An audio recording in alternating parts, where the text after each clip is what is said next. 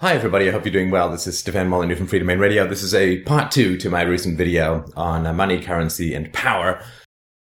And of course, I got an endless cavalcade of emails and communications asking me, well, Steph, how could a uh, currency work in the absence of a state? And, and why wouldn't it all collapse? And why wouldn't one currency take over and order everyone to become self-mutilating robot drones? You know, all the usual stuff that comes out of uh, any uh, proposal for a removal of a violent monopoly over a particular resource, whether it's humanity uh, or their products in terms of taxes or currency or debt or whatever. As soon as you say, well, let's take off this violent monopoly, people are like, how could it all work? And I can't believe that people are still asking this question. And I, I apologize for sounding rude, but people, you really have to have gotten this by now.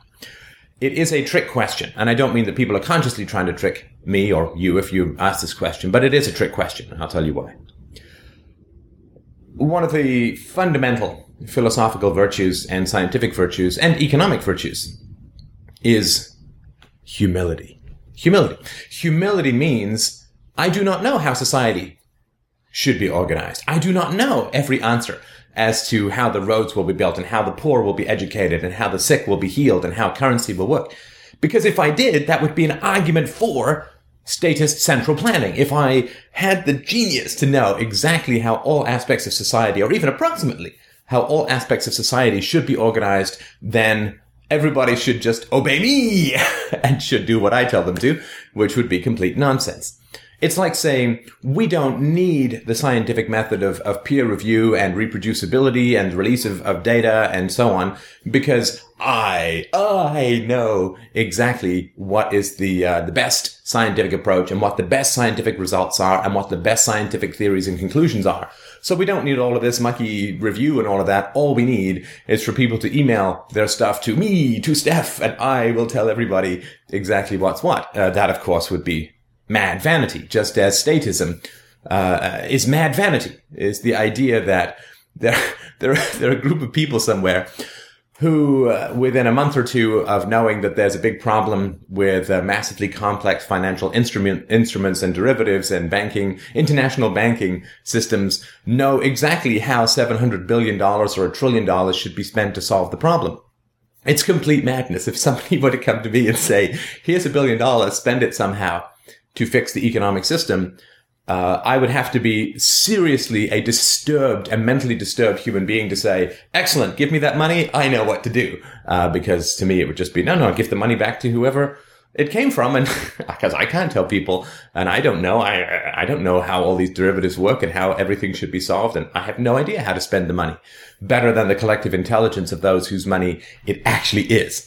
So I think it's really, really important when you argue for the elimination of a violent monopoly uh, in whatever, in, in, education, in healthcare, in in uh, dispute resolution, in in criminal justice, uh, in, in currency, or wherever, or, or military. And people say, well, how would it work without this? There's there's two principles that uh, are embedded in that question. It's really really important to understand. The first is you say, well, let's get rid of the violent monopoly of a currency, and people say, well, how would it work then? Well, of course, embedded in that is the idea that it's that it's working at the moment, which it clearly isn't when you have unemployment or underemployment rates approaching 20% in the United States. When you have, as I say, over 95% reduction in the value of the dollar, when you have the boom bust cycles that make a manic depressive look like Perry Como, it's clearly not working at the moment. Right? So point that out, right? So how would currency work in the absence of the state? It's not working now. So anything that we do is going to be better than what is occurring now.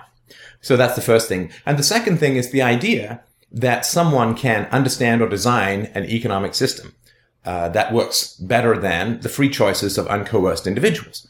That is, I mean, I can't believe that people still ask that question or take that premise with a straight face after the incredible disasters of the 20th century with regards to central planning. How would it work? Let me give you an analogy so, so you just understand how insane it is. Let's say that we had a system whereby the government ordered everybody who to marry, right? So you'd get a, a letter saying, you know, this is the social insurance number, the name of the address, of the person you're going to marry, go and marry them. And that was how marriage worked in society. And then let's say that uh, someone, someone garrulous and bald came along and said, I think that we should let people choose for themselves who to marry and we should get rid of this uh, system of state ordered marriages.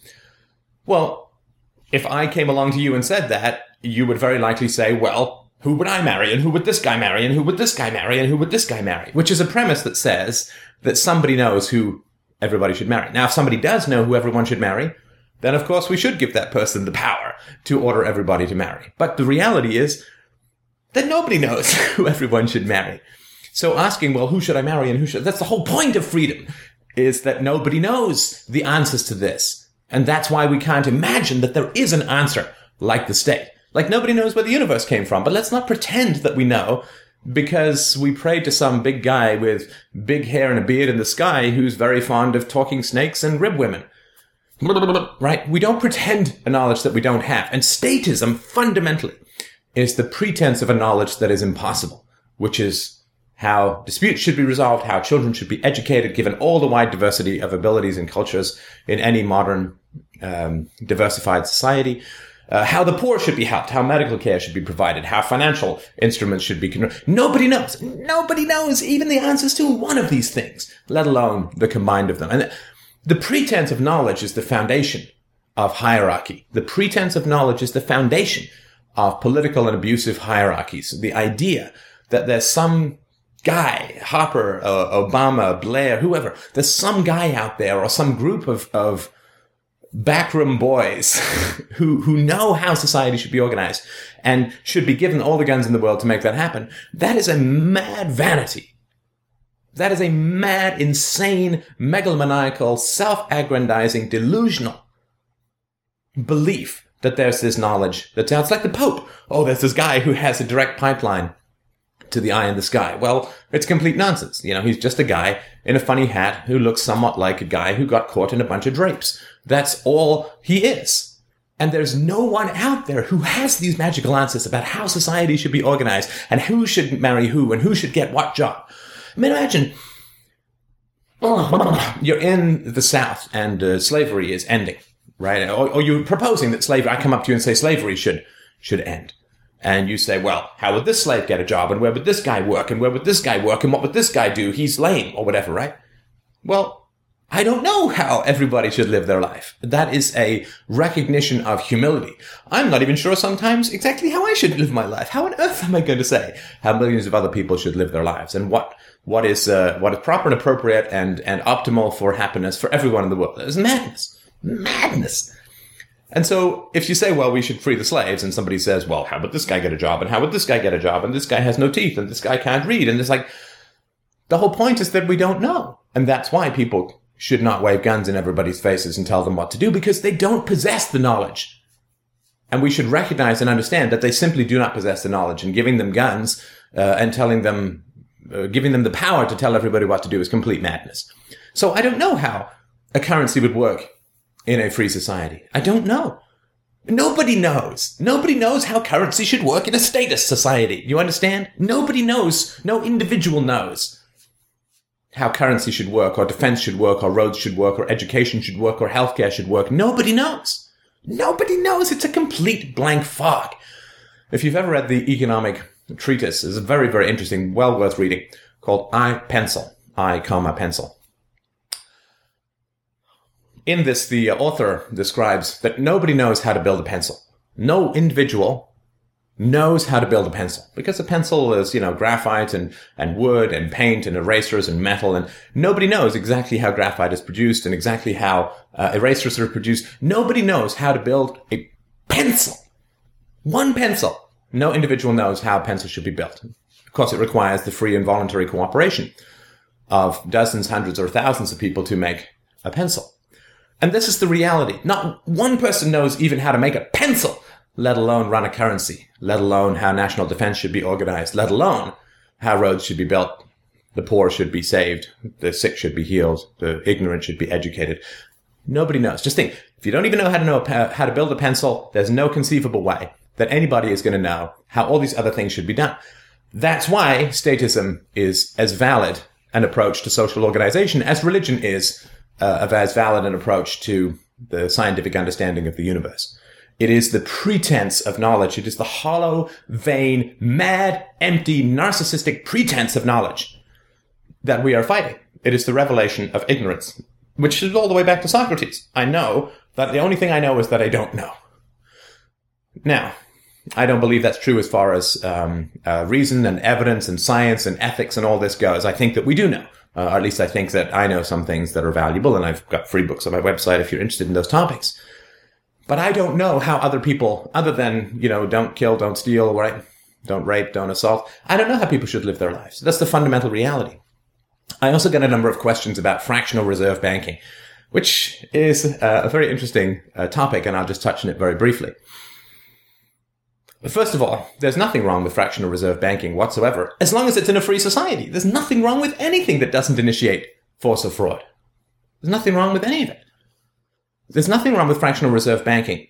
However, of course, the fractional reserve banking that exists now, because it's state protected and monopolized, is uh, evil to the core. And uh, I'll just sort of give you an example. So let's say I'm a guy with $1,000 in a free society, and I want to put that money in a bank. Now, in a free society, banks would offer all kinds of things, right? There would be some banks who say, look, we're going to take your money, we're going to convert it exactly to gold, and we're going to put it in the bullion vaults. And anytime the price of gold goes up or down, we're going to add or subtract that gold. So you always can come and get $1,000 worth of gold at the current prices. Take my money. I just know I'm going to have $1,000 worth of gold in the future, no matter what fluctuations there are in currency values. But I'm not going to make any money. Now, there'll be other people who'll say, we're going to take your $1,000 and we're going to use it uh, as leverage to, to, to lend out $10,000 to a whole bunch of entrepreneurs and people who want to uh, uh, go and uh, make things that will return a profit. And therefore, when you come back uh, in five years, there may be 10,000 or $100,000 or there may be 50 bucks because we're going to use that uh, as, um, as leverage to lend out the money. If I'm a conservative guy, I'm going to go to the bank that doesn't do fractional reserves, right? That doesn't lend out a multiple of the amount that it has in its vaults. And if I'm a guy who likes frying bacon in the nude and going to Vegas, you know, likes risk, then I'm going to go to a bank that does a lot of heavily, heavily leveraged fractional reserve lending. Right? So it's just going to be a, it's a continuum. It's a spectrum. If you want the risk and the reward, you'll go to fractional reserve. If you don't, you'll go to something very conservative. People have also asked me about the gold standard. Uh, I don't know whether the gold standard is optimal or not. The gold standard, for those who don't know, is uh, basically that uh, it follows the evolution of money backwards and says we should go back to that. And uh, what that means is that originally, of course, gold and silver were the medium of exchange. And the reason we ended up with currency was because people didn't like carrying around gold and silver. It's heavy, uh, you can get robbed, and so on. So people began to write checks, and the checks began to circulate, but they could be redeemed for the gold and silver at, at any time. That was a currency that was backed by gold and silver. And uh, we had that uh, in in the West until I think it was the 1930s for most of the country. 1971, uh, the America went off, America went off the gold standard, which is one of the reasons why you had the oil crisis and stagflation and so on. And so people say, well, should we go? Uh, should we go back to the gold standard where uh, all currency is backed by gold? Well, no, we should not go back to the gold standard uh, because that is impl- implies that again, there's one best solution for uh, a particular answer. And the moment you're deluded into thinking there's one best solution for any complex social issue, you're led straight back to the bottomless, mad, violent pit of statism. Do not delude yourself that there is one optimal best solution for a particularly complex social problem, especially one as complex and challenging as currency. There is no one solution to these problems. You need a system of continual competition and innovation and creation and you need the creative destruction and hurly-burly of the free market. That is the only way that anything that approximates the best solution can occur. Do not ask yourself, how should this work? Do not ask yourself, how, how should X work? Because the moment that you do, you're implying that there is a best solution. And then if you believe that there's a best solution, you're going to be inevitably led back to statism, which is the imposition of one best solution. I'm generally quite wary of looking in society back in time to uh, things prior to the computer revolution, prior to the internet, uh, prior to smartphones, prior to whatever it is that's going on in your pocket, that is sort of Dick Tracy space fantasy 21st century uh, gizmo doodads, right? I mean, that's not, uh, it doesn't make much sense to go back to that, right? It's like saying, well, uh, in, order to create the best accounting system, we should base it upon the abacus and anything you can count up to uh, using one hand and three toes. Doesn't make any sense. Now, what does happen though is that when the government creates a solution, uh, solution, right? Quote solution. When the government imposes a solution, which is really the better way of putting it, the chilling fact is that it gets it gets frozen in time. It gets stuck in time, and that is a terrible, terrible thing. So, uh, for example, right in the in the mid 19th century, the government imposed state education. In the mid 19th century, what did you have? You had a teacher, uh, a bunch of students, and you had a blackboard. And students shuffled uh, like, like, zombies from one room to another, or had uh, teachers shuffle from one room to another. And that's what the education that was possible with the technology of the mid 19th century.